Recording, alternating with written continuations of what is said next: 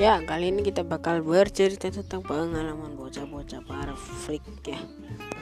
Para bocah-bocah freak yang dulu cuma main bola plastik dan harganya cuma 500 perak sampai 1000 perak. Jadi, gimana? Tertarik buat nonton atau dengerin podcastnya?